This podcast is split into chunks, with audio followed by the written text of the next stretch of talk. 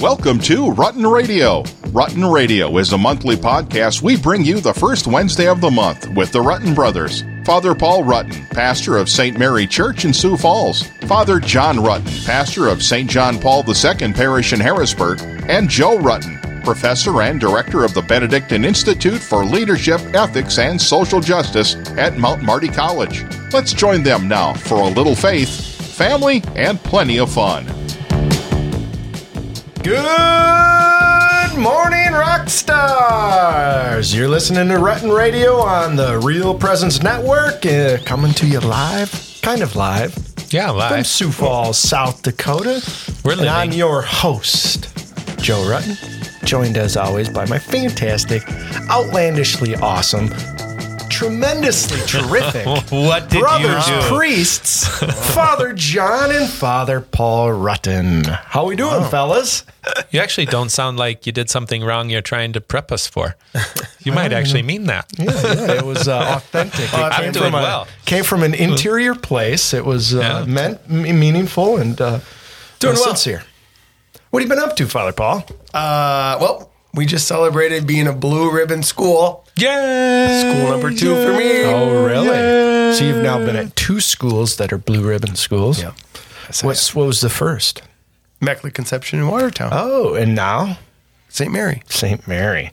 Wow, you just Blue ri- ribbon whose coattail are you riding? Well, I don't know, but um, why, why not, right?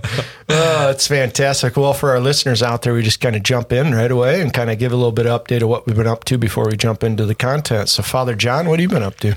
Yeah, we just finished our first journey through the canyon. Uh, it's a long explanation of what we're doing, but we've been taking a journey last couple years at JP2 Parish, and this is like a formative opportunity for an evening every other week for adults in the parish to come and to really like look at our life and take a journey um, in faith and and uh, believe that faith is relevant to life, but that we need a space in which to look at that. So we did it once. Incredible blessings. God is so amazing, and people are hungry to know God's real. That's what I that. noticed. People are hungry to know God is real. Isn't uh, how does the church do uh, typically in helping people encounter that reality? Depends. Oh, I think we have a topic for our show today. Joe, what have you been day. up to? Oh, oh, yes, yes, yes, yes. On to other things. What have I been up to? Well, I What haven't I, you I had up like to? a busy October. October was like chaos in a good way, uh, organized chaos. But I had uh, uh, uh, working with Mount Marty. We started a three day executive formation program for for business executives and organizational leadership. It was fantastic. It was really really outstanding. Um, I think we found something or discovered something. Oscar Romero has. There's a prayer. Uh, that Oscar Romero, it's called the Oscar Romero prayer. And it says programs don't accomplish the kingdom. Basically saying like, you know, the, the work of Christ isn't a program, right? Um, but yet there is a means by which you do have to package and facilitate the uh, an encounter with the mission, and I think we found something really cool here. So anyway, we had uh, we had some great business executives and leadership on that, and then two weeks later, I took uh, 65 sophomores from Mount Marty to uh, the Rocky Mountains on the to the Summit Expedition, our inaugural sophomore leadership retreat, and it was spectacularly awesome. Um, and so that's been uh, pretty busy, and then I did a men's retreat. So kind of uh, October was chaos. You gave a men's retreat, or I you did. went on a I men's did. I gave a men's retreat on the road to Emmaus. Oh, And uh, Oh, you can give retreats, huh? Oh yes, it Hey, did you doesn't know he take a just. retreat uh, when I was at Immaculate Conception in Watertown? He did. Really? I did a women's retreat. And a men's You retreat. and a men's retreat. That's right. At the yeah, the women's was at the. Um, yes, you don't. It doesn't require a caller to uh, lead people spiritually, although it does help to have some of the formation that came with that caller. I got half of it, so I've got four years behind me in seminary, but. Um, I just share from my experience. I'm no guru. I just kind of communicate with people as the Lord moves me, and so I had a good men's retreat. Great. So that's what I've been up to. Well, gentlemen, we typically kind of divide our show in half, and we have a uh, faith and culture section where we talk about a movie of the month, and then we extrapolate a theme out of that for the second half hour. So if you're out there listening, you can interact with us on Facebook. You can follow us. Get the app on your phone if you don't have it in your phone. I'm always amazed at how many people are actually listening. If you're out there listening, Yeah. hit us up right now. Yeah, we, Ju- just we- boom, I think boom. we got to start back up the. Uh, oh, Shout outs? yeah, the shout Yeah, outs. Because yeah. people Ooh, don't, you know, they used to shout-outs, always say, hey, I'm listening, I'm listening. Right, like 'Cause they Alex do a shout High, out. like he's probably Yeah. like, "Well, I've been listening, but I no longer uh, think you guys credit. care about me." Or, Yeah. You know, Yeah. like people want, you know, people Don wanna know that- Altman from the parish. He moved right, to right. Texas. Now he's got Rutten Radio on in Texas. You can- Maybe even Archbishop Gullickson in over in Switzerland. Liechtenstein. Archbishop or Gullickson, are you something. listening? Yeah, Are you never know. listening. Hit us up if you're listening. Let us know. Give us a like on Facebook or and You know. I wonder if mom's listening. Let's not Well- tell her. Don't tell her. See if she listens. You All right. think? All I right, know she like backlogs a lot of time. You know, most people she backlogs. So we'll And see. if you do backlog, you can uh, listen to us in all of our monthly podcasts here on the Real Presence Network app on your phone. Uh, so that's where we're housed, right in between Father Mike Schmitz and Bishop Robert Barron. It's a fantastic place to find the Brothers Rutten. By the way, it just occurred to me mom's response to all of this is going to be Yes, I listen to you and I respond to you. I call you every day and you don't answer. Oh, Lord have mercy. And we're all Christ probably- have mercy. Lord have mercy. Well, let's take a look here at uh, our movie of the month. Um, Yes. We've got it. We've got an interesting one out there out there for you. Um, I'm not even sure. Like before I even say the name, maybe we need to give a disclaimer. it's No, not you don't typical. need to give it before the name because It's not five typical. people have told me it's an awesome movie. So Really? nobody has told me that there's a disclaimer. So we shouldn't have to do a disclaimer before Right. the well, title. there is a disclaimer needed for your children because uh, there is content which is uh, definitely not appropriate for. It's from the Northeast, Uh, so children. that's Yeah. Right. But uh, so anyway, Manchester by the Sea. We give an adult disclaimer to it. So with that, take it for what it's worth. Father Paul, would you introduce us to Manchester by the Sea? The basic plot Lee Chandler is a brooding, irritable loner who works as a handyman for a Boston apartment block. One damp winter day, he gets a call summoning him to his hometown north of the city. His brother's heart has given out suddenly, and he has been named guardian to his 16 year old nephew. As if losing his only sibling and doubts about raising a teenager weren't enough, his return to the past reopens an unspeakable tragedy. Dun, dun, dun. Hmm. There we go. It was an interesting movie. Right, Father John? I'm not sure. I don't know what to say. What was the text? that Who selected it? I did. Father you Paul. did. Nice. How Yep. did you come to select it? That would be. This is great. So I was at Bagel Boy one day, uh, and I'm like, we need to find a movie. And our, you know, problem is always we're cheap, so we're not going to pay for it. So I went on to Amazon Prime, and I'm like, Amazon Prime movies uh, to watch. Uh, and it was like all these movies, and I'm like, and then I saw Manchester by the Sea, and I'm like, hey, let's try that. So then I thought about it, and then John came up with Inside Out, so we did Inside Out instead. But then our great sound man Kevin said, "Oh, that's a great movie. You should do that movie." Uh, so then I took that as a sign that I should do the movie. And then when we said it, or I said it, or somebody said it with Father Sampson and Yep. Father Zimmer, then it sort of like became a thing too. And Right, Father right. Jordan loves this movie. Oh, really? Loves this movie. Really? It's deeply moving to him. Oh, this is great. So Let's I'm dig just in. thinking, oh, dig Here in. we go. So, So- my my response to it is this, and then I'll let you guys talk. I have no idea what to say. Right. Is Father John speechless? Is that what he just said? Well, you know, this is interesting. Uh, here we go. Into the water.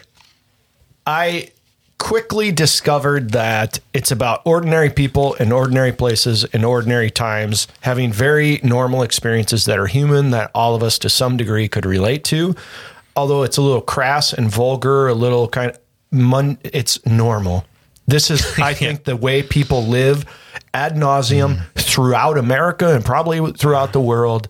But I stopped and I thought, well, it's Casey Affleck who's producing it and acting in it, so it's got the Goodwill Hunting East Coast Bostonian vibe to it, right?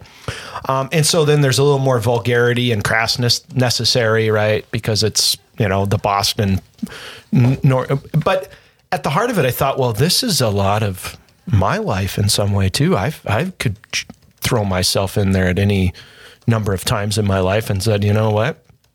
um, I could I could be right there with them, and lots of my friends would would identify with them. And I thought, this is David Foster Wallace. David Foster Wallace has this epic poem, this reflection called "This Is Water." And if you haven't watched This Is Water, you that should be the next thing that we discuss. But it just is about the environment and culture that people swim in that they don't know hmm. they're swimming in it. And so it's two fish swimming in a, ta- a fish tank and saying, "What the hell's water?" they don't even they're not attentive or aware to the thing that they're swimming in.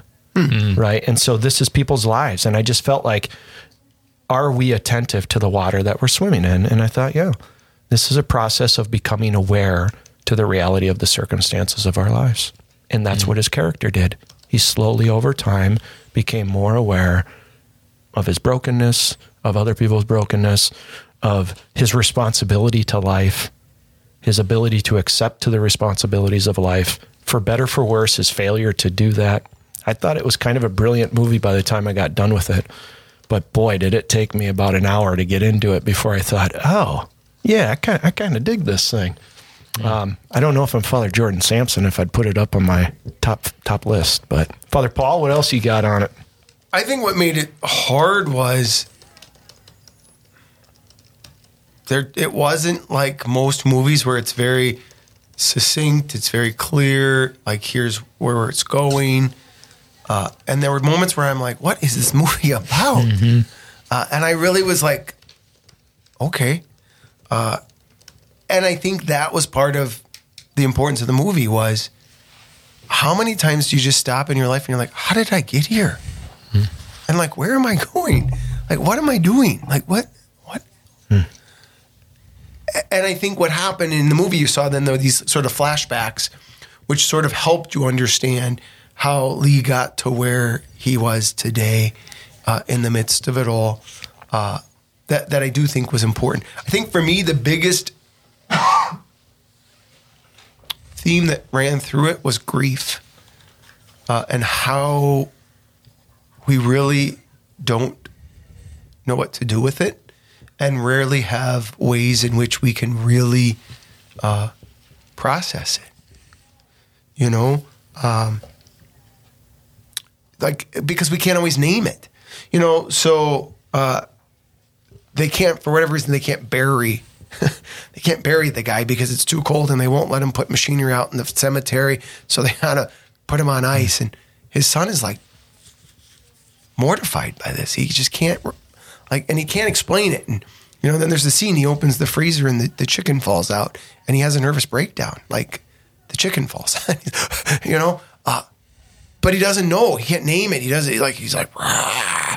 uh, and Lee's no help because he doesn't know how to deal with his own grief and like this real reality that so many people have had things happen either to them or they've done, and they haven't been able to really process through it, find any sort of redemption, uh, find any meaning, any purpose. Right. And so it's just it's it's the water they're swimming in. Right.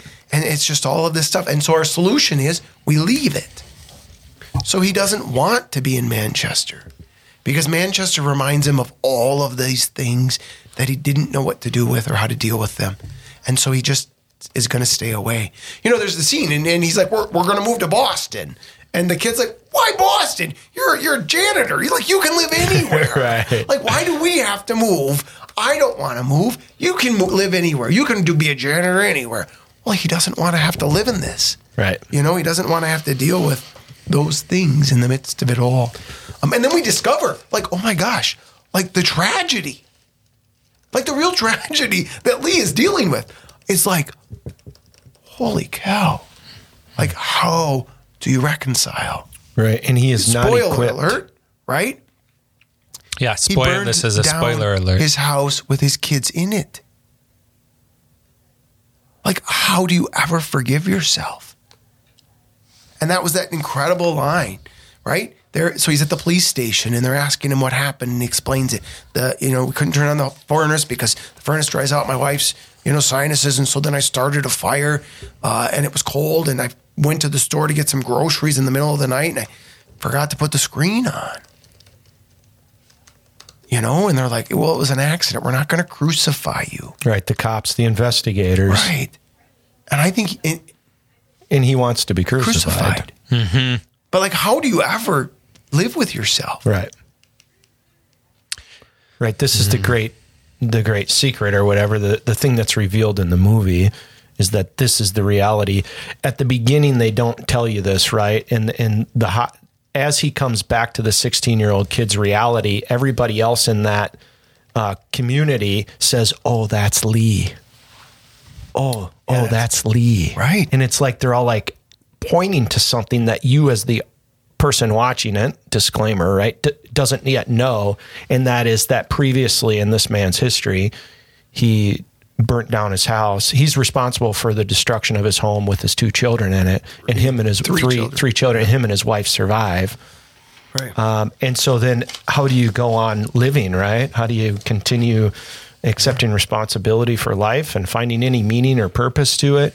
And what I get got from that was that he's ill-equipped as well. He has not received a connection between his inheritance, his tradition, spiritually or family that allows him to deal with these this type of a magnitude of a tragedy. And so for instance, there's a juxtaposition where there's another character in the movie that has a religious tradition that she practices and she believes and she prays and they pray before the meal and she says amen and these types of things. And in contradiction to that character, Lee says, "Oh, but but you know we're Catholic too. We're we're Christians too." And he's like, "Oh yeah, yeah, yeah." Well, there is no ability he has no integration of the Christian faith in him at all, right? He has no capacity. He's never been equipped from his faith tradition to deal with the realities of these this life. But his tradition, his Catholic Christian tradition, gives him all of the tools that he needs to deal with this tragedy. But he has never been brought into the tradition. He's never had a relationship that formed him in the tradition, and so it's this. So he swims in this water of agnosticism or of materialism. He swims in the general direction that most of America a large percentage of America is growing in today. Uh, I have something to offer. Oh, she that that Christian woman. Uh, it was interesting to me, and That- and that this was- came out in conversation. So the mother, the mo- his mother, who had left him long ago, The 16 year old the 16 year old boy's boy's mother, who had left him long ago, the orphan boy, uh, is brought over to her home, and she's got this husband and picture of Jesus and stuff. And she has a tradition, right? She has this faith.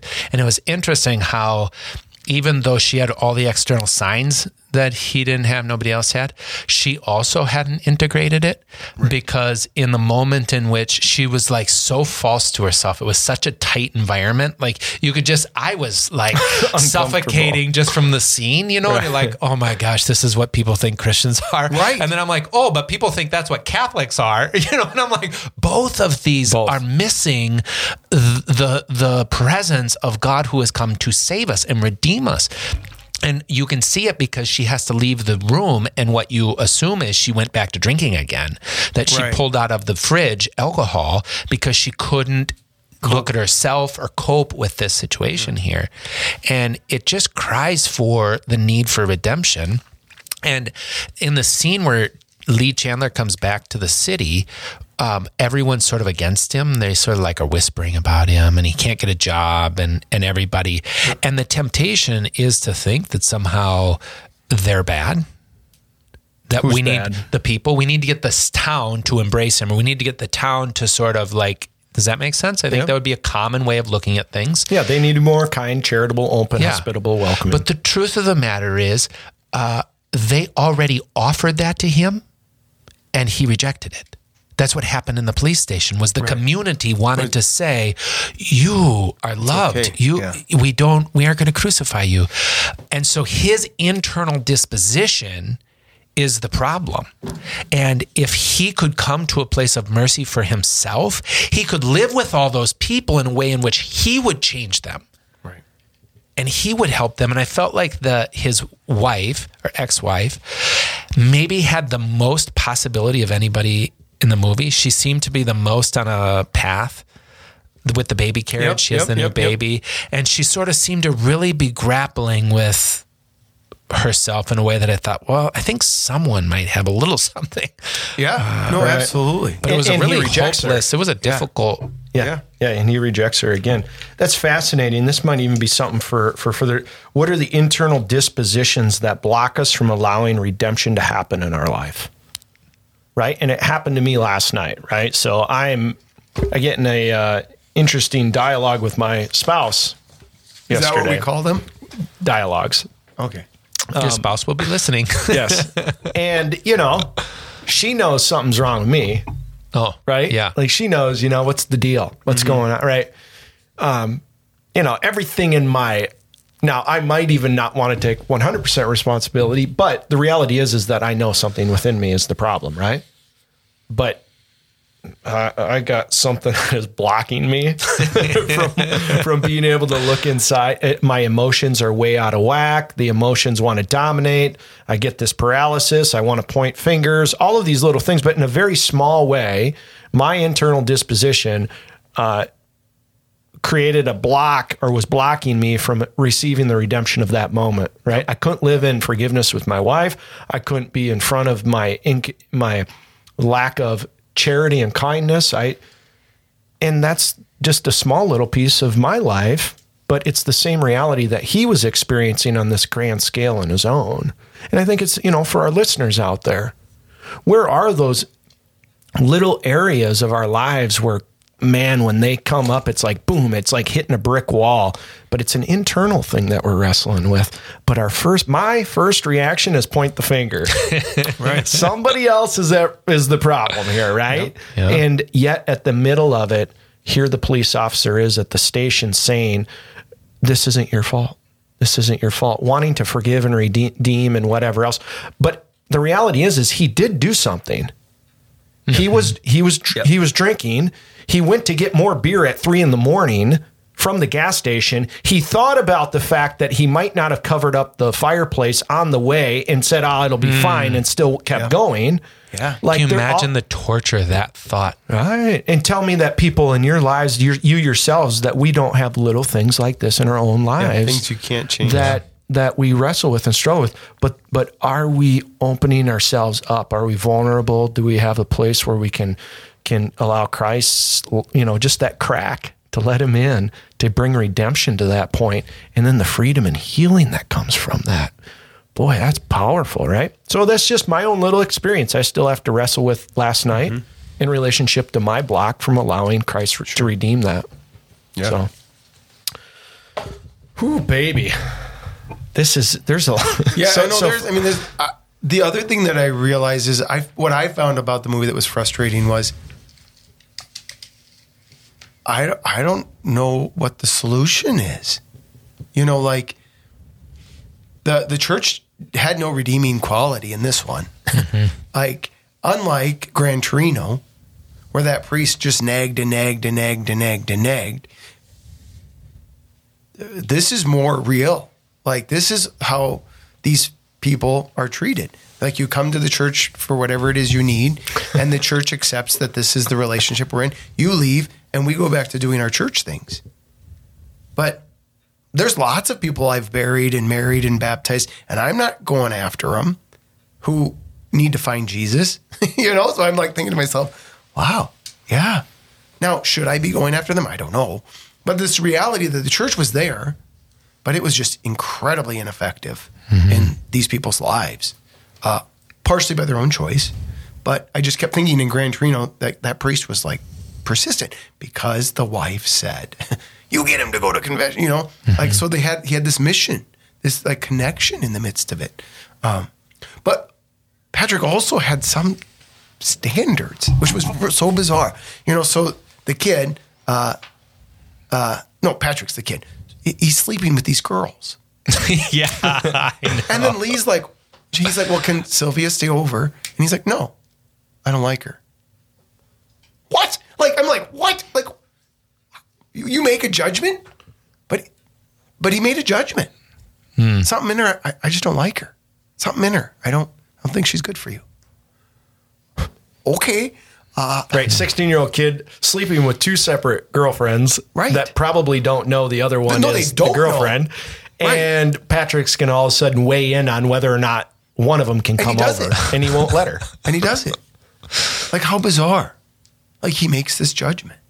Okay, uh, and the dad presumably was okay with all of it. You know, so like, how? I'm like, okay, well, welcome to you know life. Uh, but it does show that we we do make judgments. Um, why he chose that thing to be a judgment? Why he decided to say it? Oh, I don't know. Um, and and how, where are we heading? We've uh, got a couple of minutes here left in the first half hour, and then we can roll over into the second half hour of some of these themes. But as we wrap up Manchester by the Sea, I wish I could do a great Bostonian accent. Like I don't really know my Irish accent, but Casey Affleck, Manchester by the Sea. It's a, it's an interesting movie, definitely. It's not maybe typically of what we've done as movie reviews, but there's a lot of substance there, I think, for just ordinary people in ordinary circumstances at ordinary times in need of redemption. Final thoughts on the movie as we kind of wrap up the first half hour. the the reason I think I most had troubles with it was the scene where they go to the hospital and everybody's standing in the hospital. I felt like was not real. I couldn't accept that that's the way people would respond. And so I just had like this. Sure. Uh, everybody was so flat. And I thought, wouldn't somebody be weeping? Wouldn't somebody be angry? Wouldn't somebody be? And they're all like, hmm. And now maybe if I watched it again, that would integrate. But as I look at it all, and I said it after we watched the movie, I said, I just don't like, as opposed to like in the police, you know, he he sort of had a real v- contrast. Uh, so I think that's one of the things. I just was set off and thought, what? Anyway, that's just an obs- Yeah. that's just my observation. I, so, but I can see now listening Yeah. to all you, it was a real movie.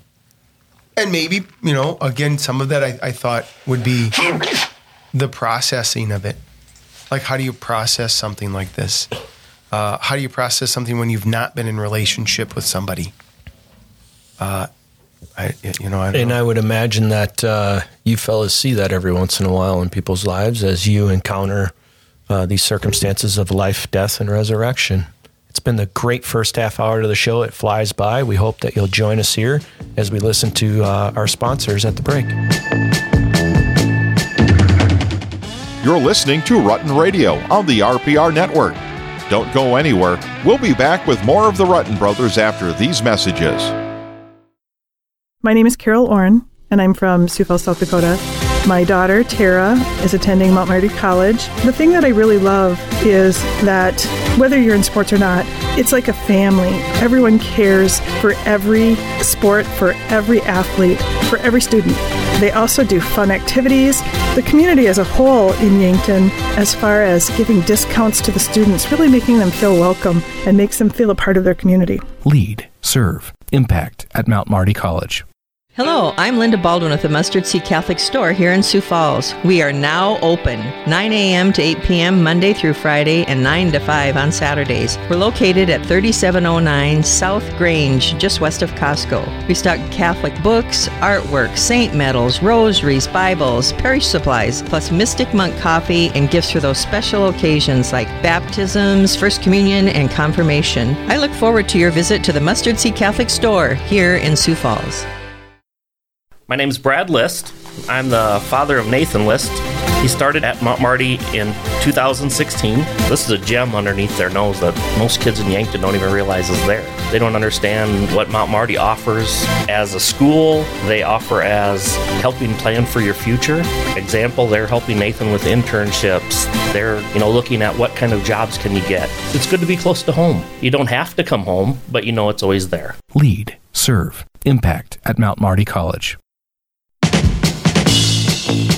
This is Rutten Radio on the Real Presence Radio Network. Now, back to more faith, family, and fun with the Rutten Brothers. And welcome back to Rutten Radio here on the Real Presence Network. We had a fantastic hour with the brothers Rutten. Half Father- hour. half hour. Did I say what did It I felt say? like an Oh, hour. Felt like an hour. No, hey, it felt like was five great. minutes. Uh, was- with brothers Rutten, Father Paul, Father John, and myself, Joe Rutten, and we are talking about Manchester by the Sea. Uh, fantastic movie. I think we came to assess it was better than we first started out thinking it was in our first half hour of the faith and culture section. And now, as we roll over into our second half hour, kind of talking about some of those themes and, and, and some of the the insights that we gained from the movie that we might kind of extrapolate a little bit on, brothers. Uh, what's what's something that jumps out at you to say, you know what, we should plunge into this a little bit more? I'm just going to say my part, and then you guys will have to go back and forth until I'm provoked again. Uh, the thing I'm really provoked by is my willingness to look at somebody through look at something through someone else's eyes. When I was done with the movie, I was like, "What?"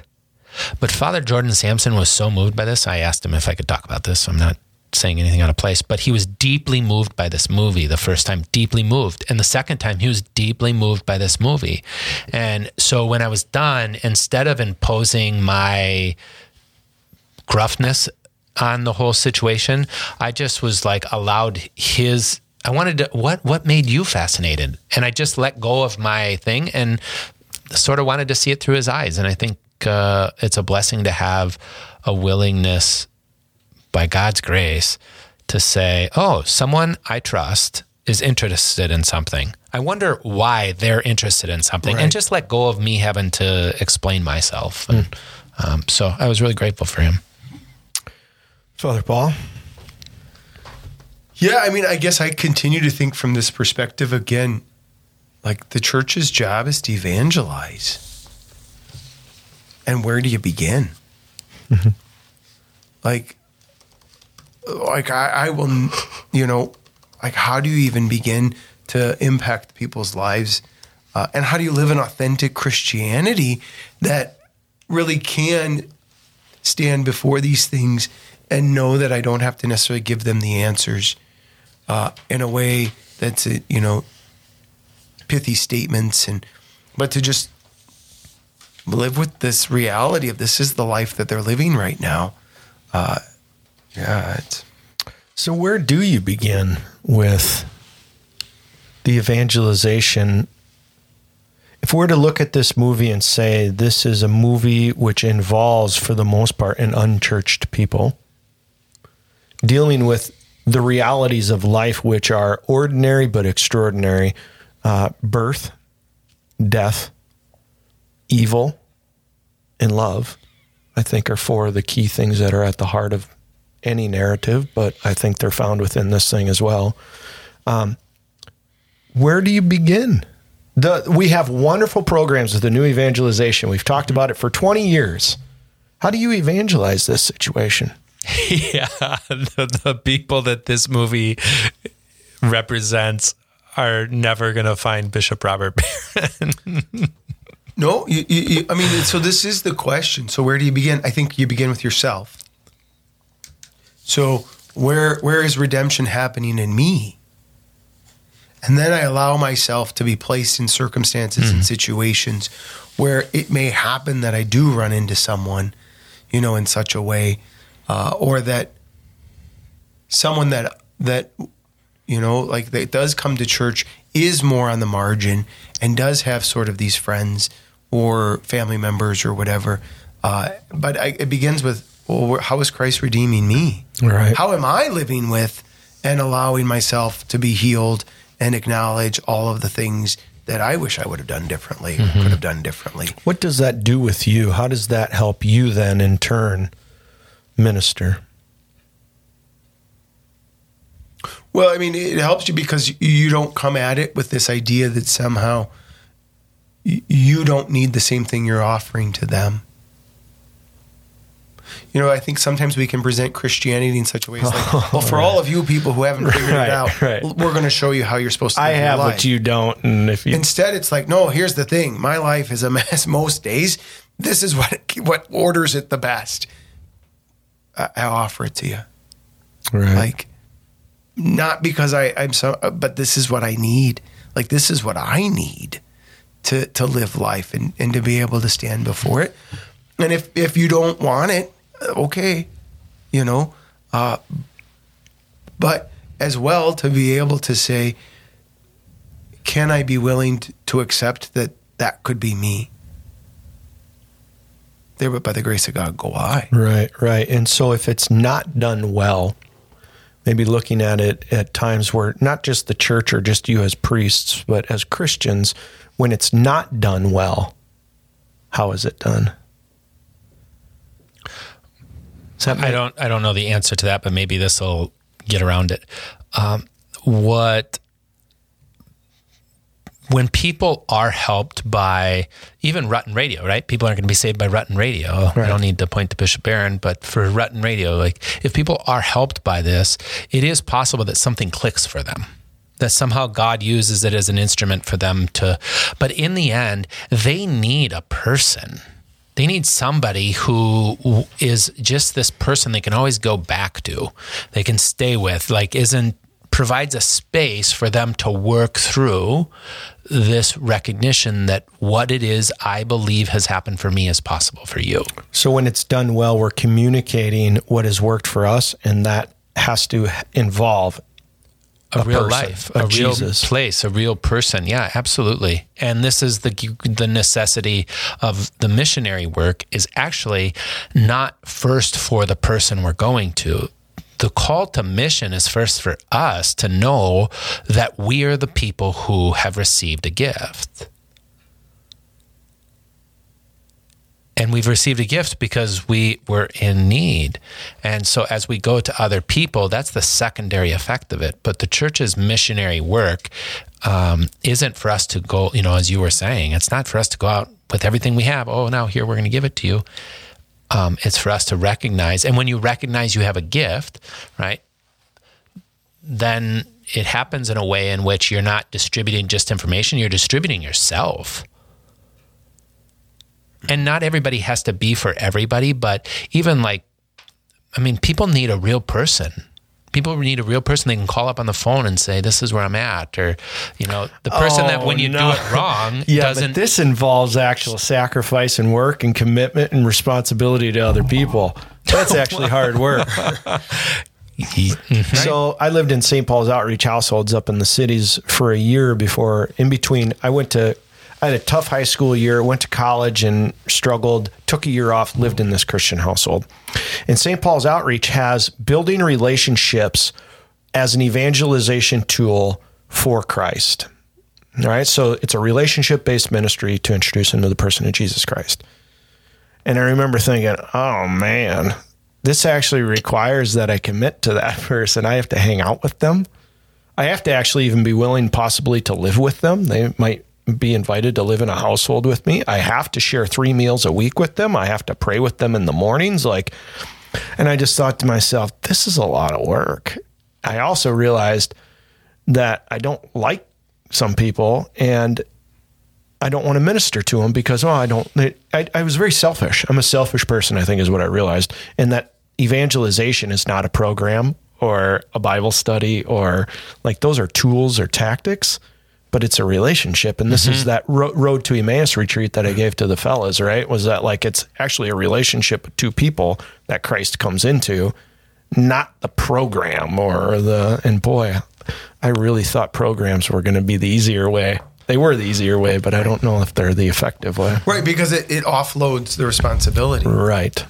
You know, it, it offloads it. Like the, the program is going to save the person.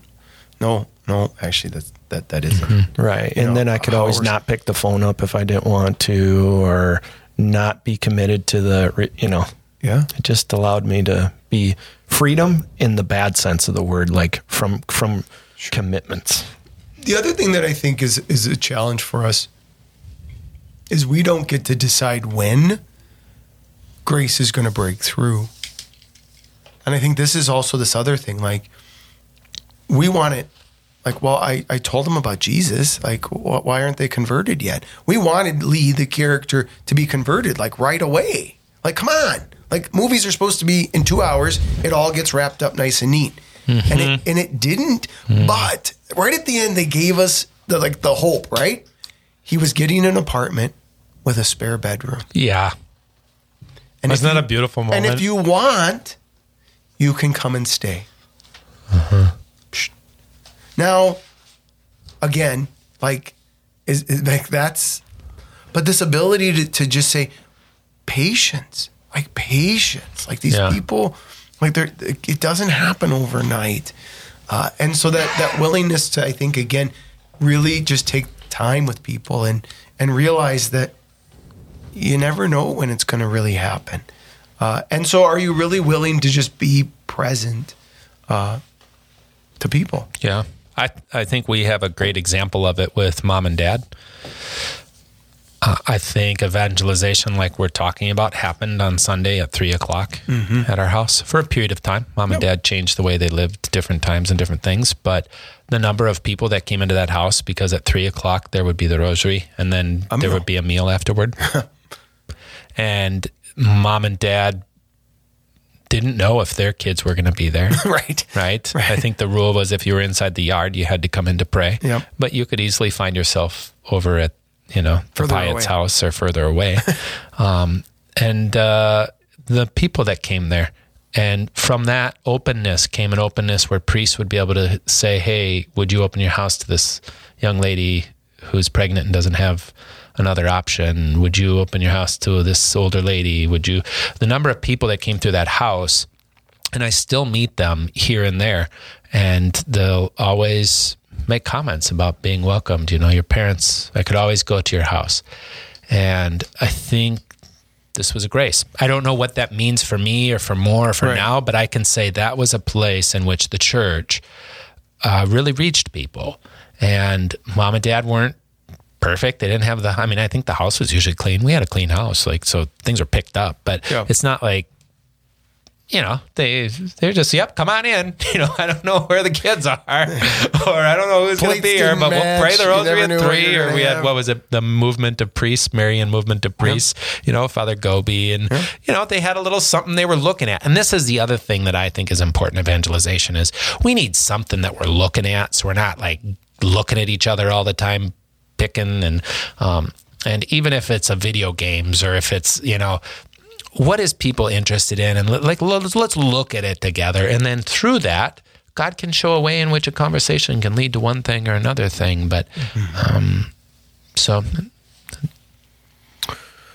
the relationships, um, for better, for worse, healthy or negative. I think in the movie we saw a little of both. We saw a lot of negative relationships, Right.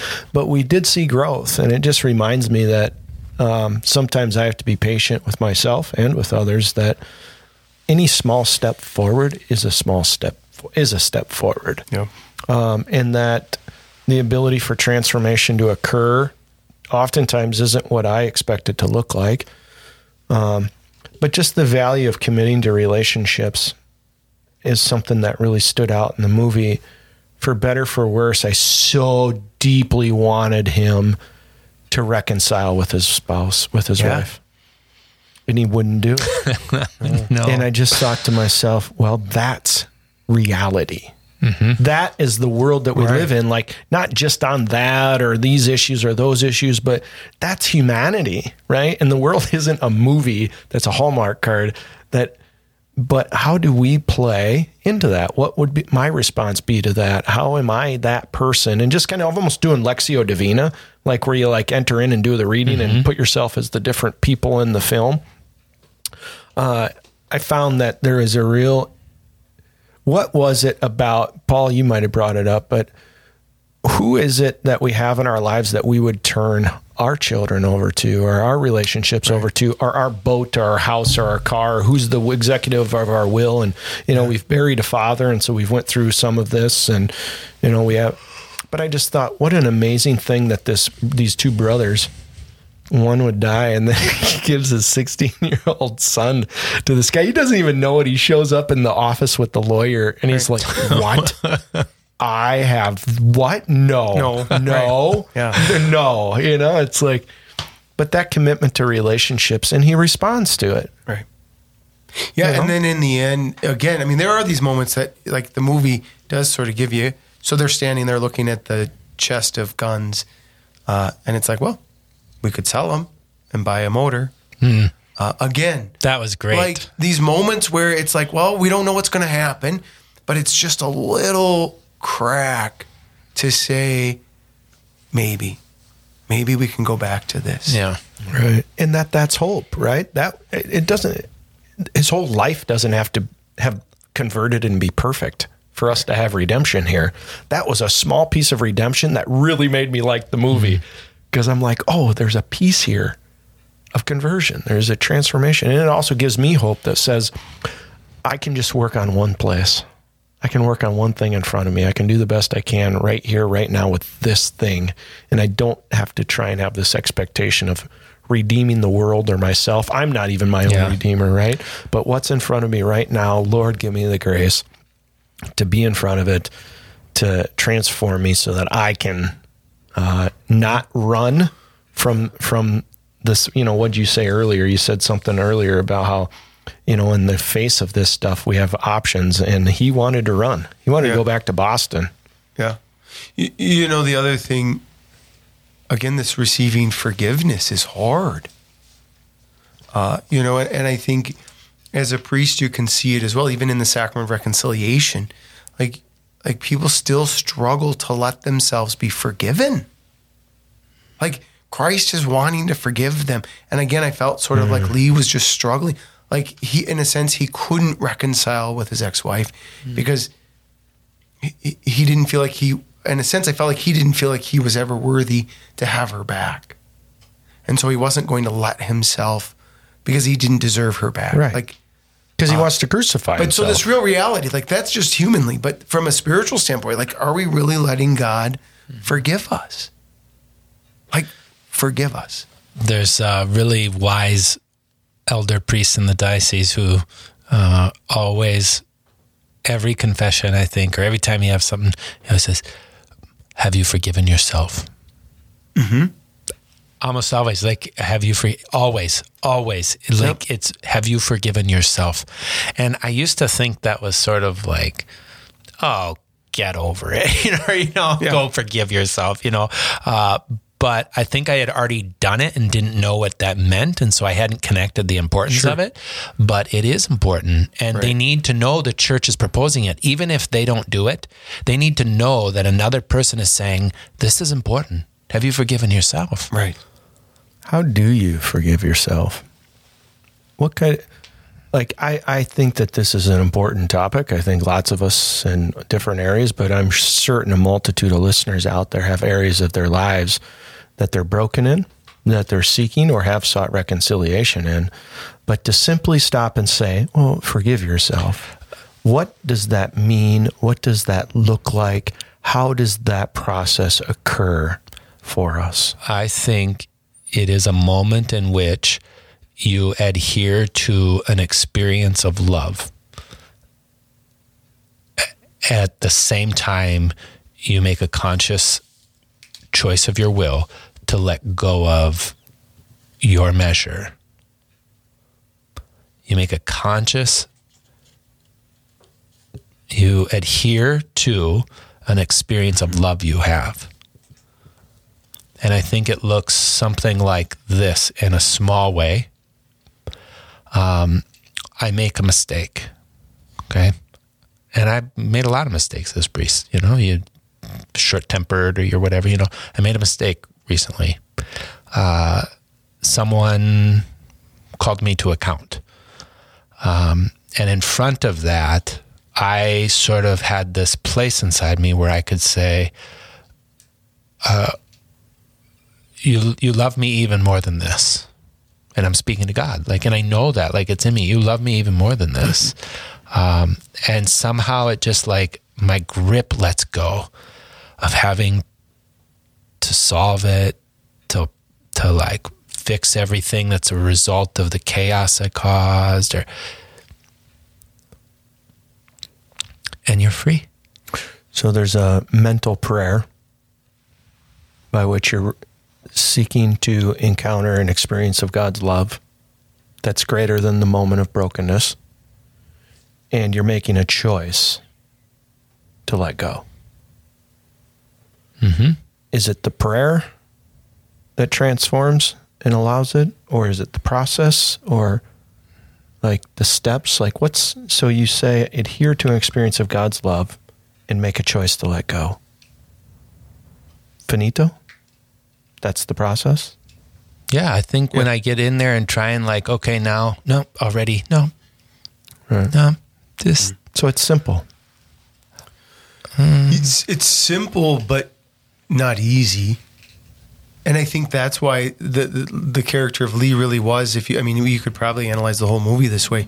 How many times was he given the chance to see that he was loved, and he kept saying no mm-hmm.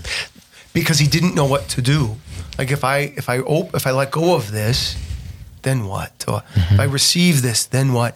But I think the character constantly. I mean, there was a constant like trying and trying and you know, and maybe it was too much, and so he couldn't do it, and so it was a little thing. You know, it was just a little area he could he could let go and be loved. You know, we've talked about this before. The little crack. Right. It began But- with him allowing the boy to keep we- the boat. Right, but we sometimes think that it instantly has to be this big canyon. then. Right. Like the mm-hmm. minute the crack starts, like everything has to come down and then it's all better. And it's like, well, no, just a little. Gotcha. And then, mm-hmm. and it's grace. I mean, it's grace. It's it's God's grace in that. Right. So it's His grace that you can realize you're being loved in this moment. It's grace that you've been able to let go.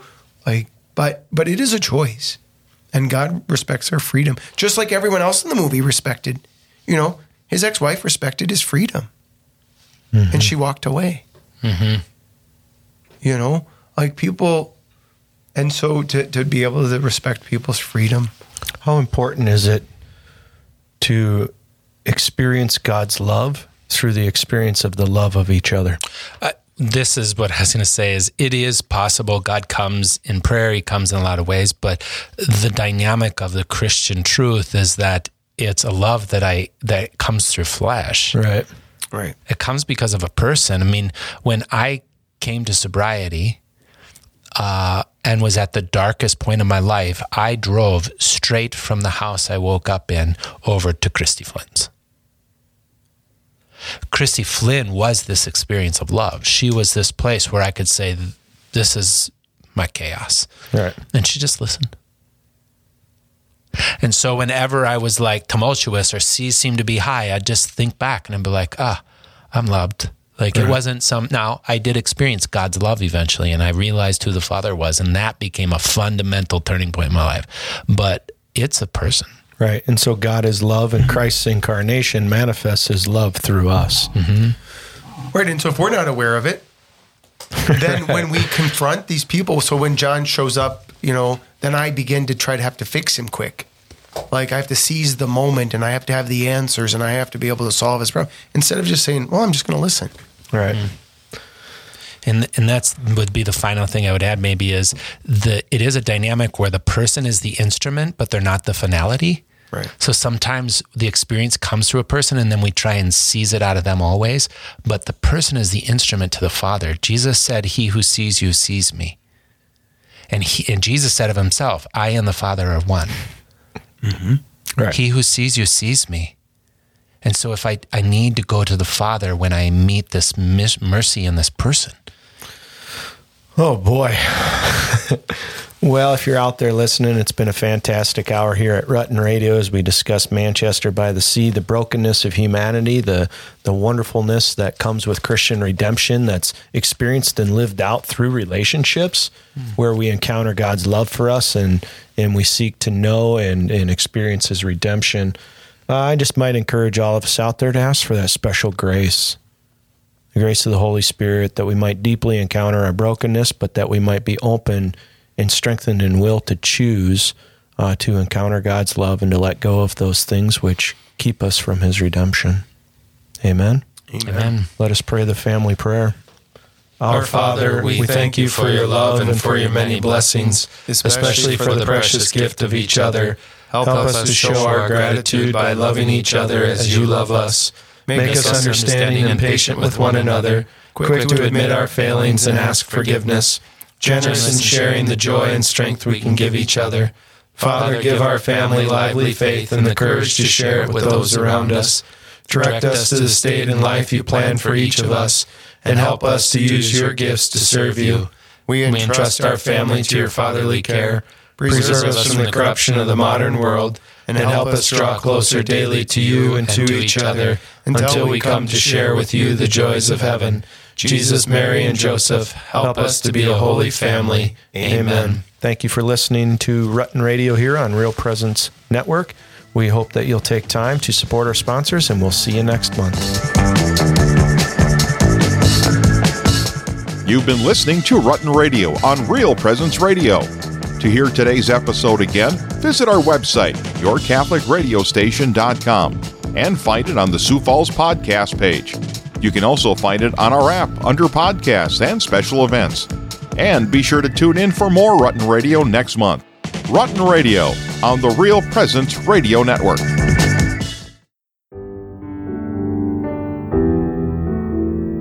Prayers of the Faithfully Departed is being brought to you by Paulson Monuments in Canton, South Dakota. We guarantee you will notice the difference.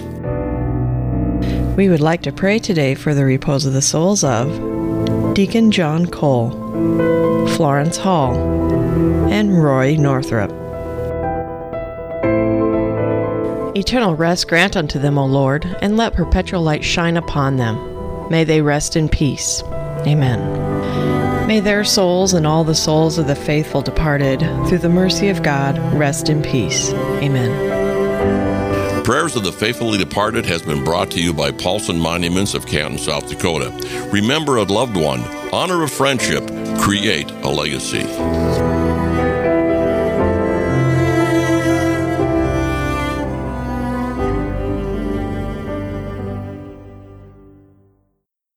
My name's Brad List.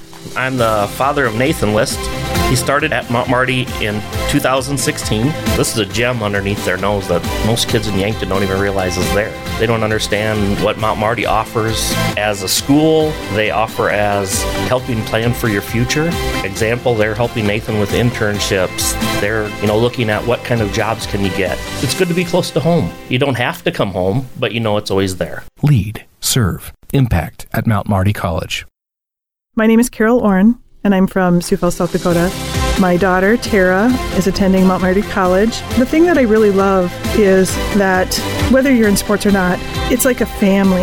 Everyone cares for every sport, for every athlete, for every student. They also do fun activities. The community as a whole in Yankton, as far as giving discounts to the students, really making them feel welcome and makes them feel a part of their community. Lead, serve, impact at Mount Marty College.